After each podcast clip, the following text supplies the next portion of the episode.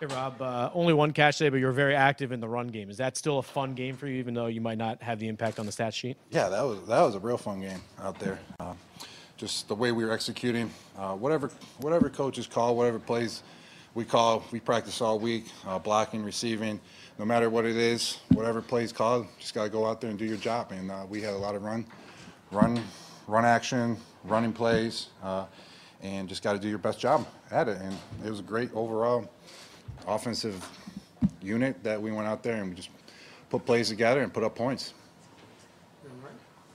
Rob, uh, today the uh, Chargers put together a lot of six and seven defensive back packages. So for you uh, in the run blocking game, what's your approach to uh, essentially trying to clear away for the runners against uh, that particular alignment? Uh, yeah, I mean, when you do get that, you get a lot of defensive backs out there. You just gotta, you gotta run the ball. You gotta put your hand down and, and make yards the old way, the old-fashioned way, and that's by running the ball. in. we did a lot of that. We also had a great job executing in the pass game. It opened up a lot of play actions, a lot of stuff like that. So just being able to run the ball, have four touchdowns. I think Son- Sony had three.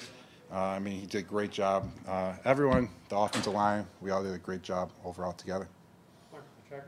Uh, Rob, uh, obviously the first drive was very impressive, uh, 83 yards or whatever it was, but it seemed like the most important drive maybe of the game was the response drive to them tying the game, and you guys marched right down the field. And in the first half, it just seemed like you guys set an offensive tempo. What was it about the tempo you were able to establish? Yeah, we went out there and we were just driving the ball from the very beginning. Uh, I mean, that first drive we had, it's always good to put up points.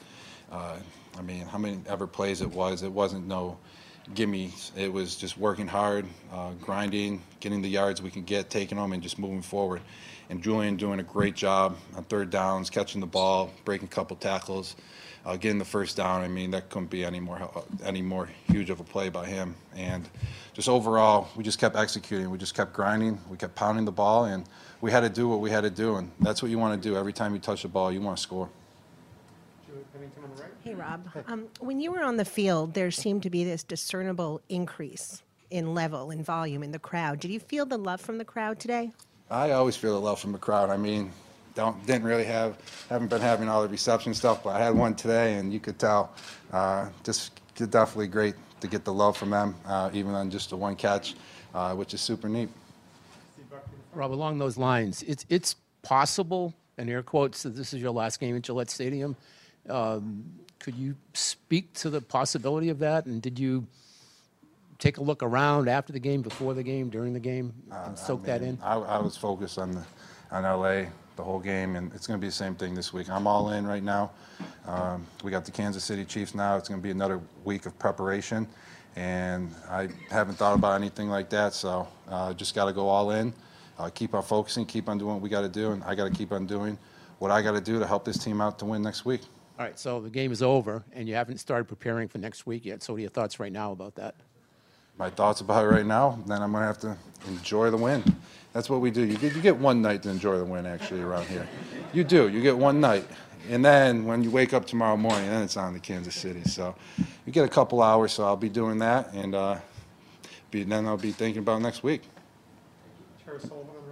Rob, what do you think it says about you that you seem to get similar satisfaction from maybe, you know, clearing a path for one of your teammates as you do from, you know, catching the ball yourself? And, and can you describe for what it's like when there's bodies like hanging off you and you still don't go down?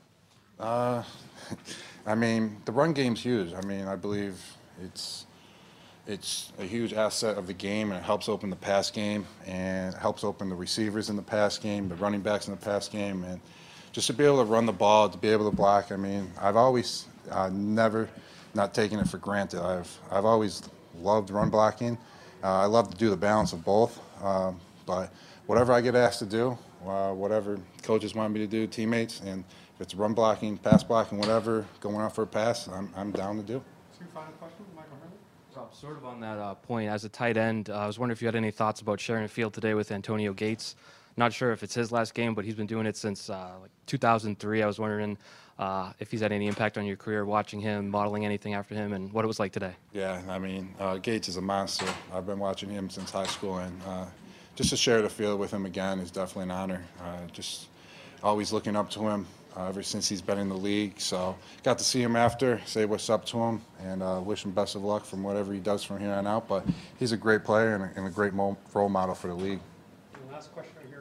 Gronk, I know the Patriots slogan is kind of to ignore the noise, but after the game, Brady said, you know, people doubted us, people said we sucked. What part of the ignore the noise are you able to really realistically take, and what kind of noise gets through, and how do you use that for motivation? I mean, you got to ignore the noise throughout the week. I mean, you can't really get too amped up about it because you got to focus. You got to do what you got to do. But you do hear things like that, but you got to ignore it in a way where it doesn't, you know, ruin your preparation, ruin what you're trying to do, ruin what you're trying to accomplish that week. So if you take it in, if you take it for motivation, that's great. But other than that, you can't let it get you down. You just got to keep on preparing how you prepare every week. But we've been hearing things like that for forever now, for a few years. So we just laugh at it, whatever, whatever they say, and we just keep moving forward. Thank you, Rob. All right, guys. Thank you.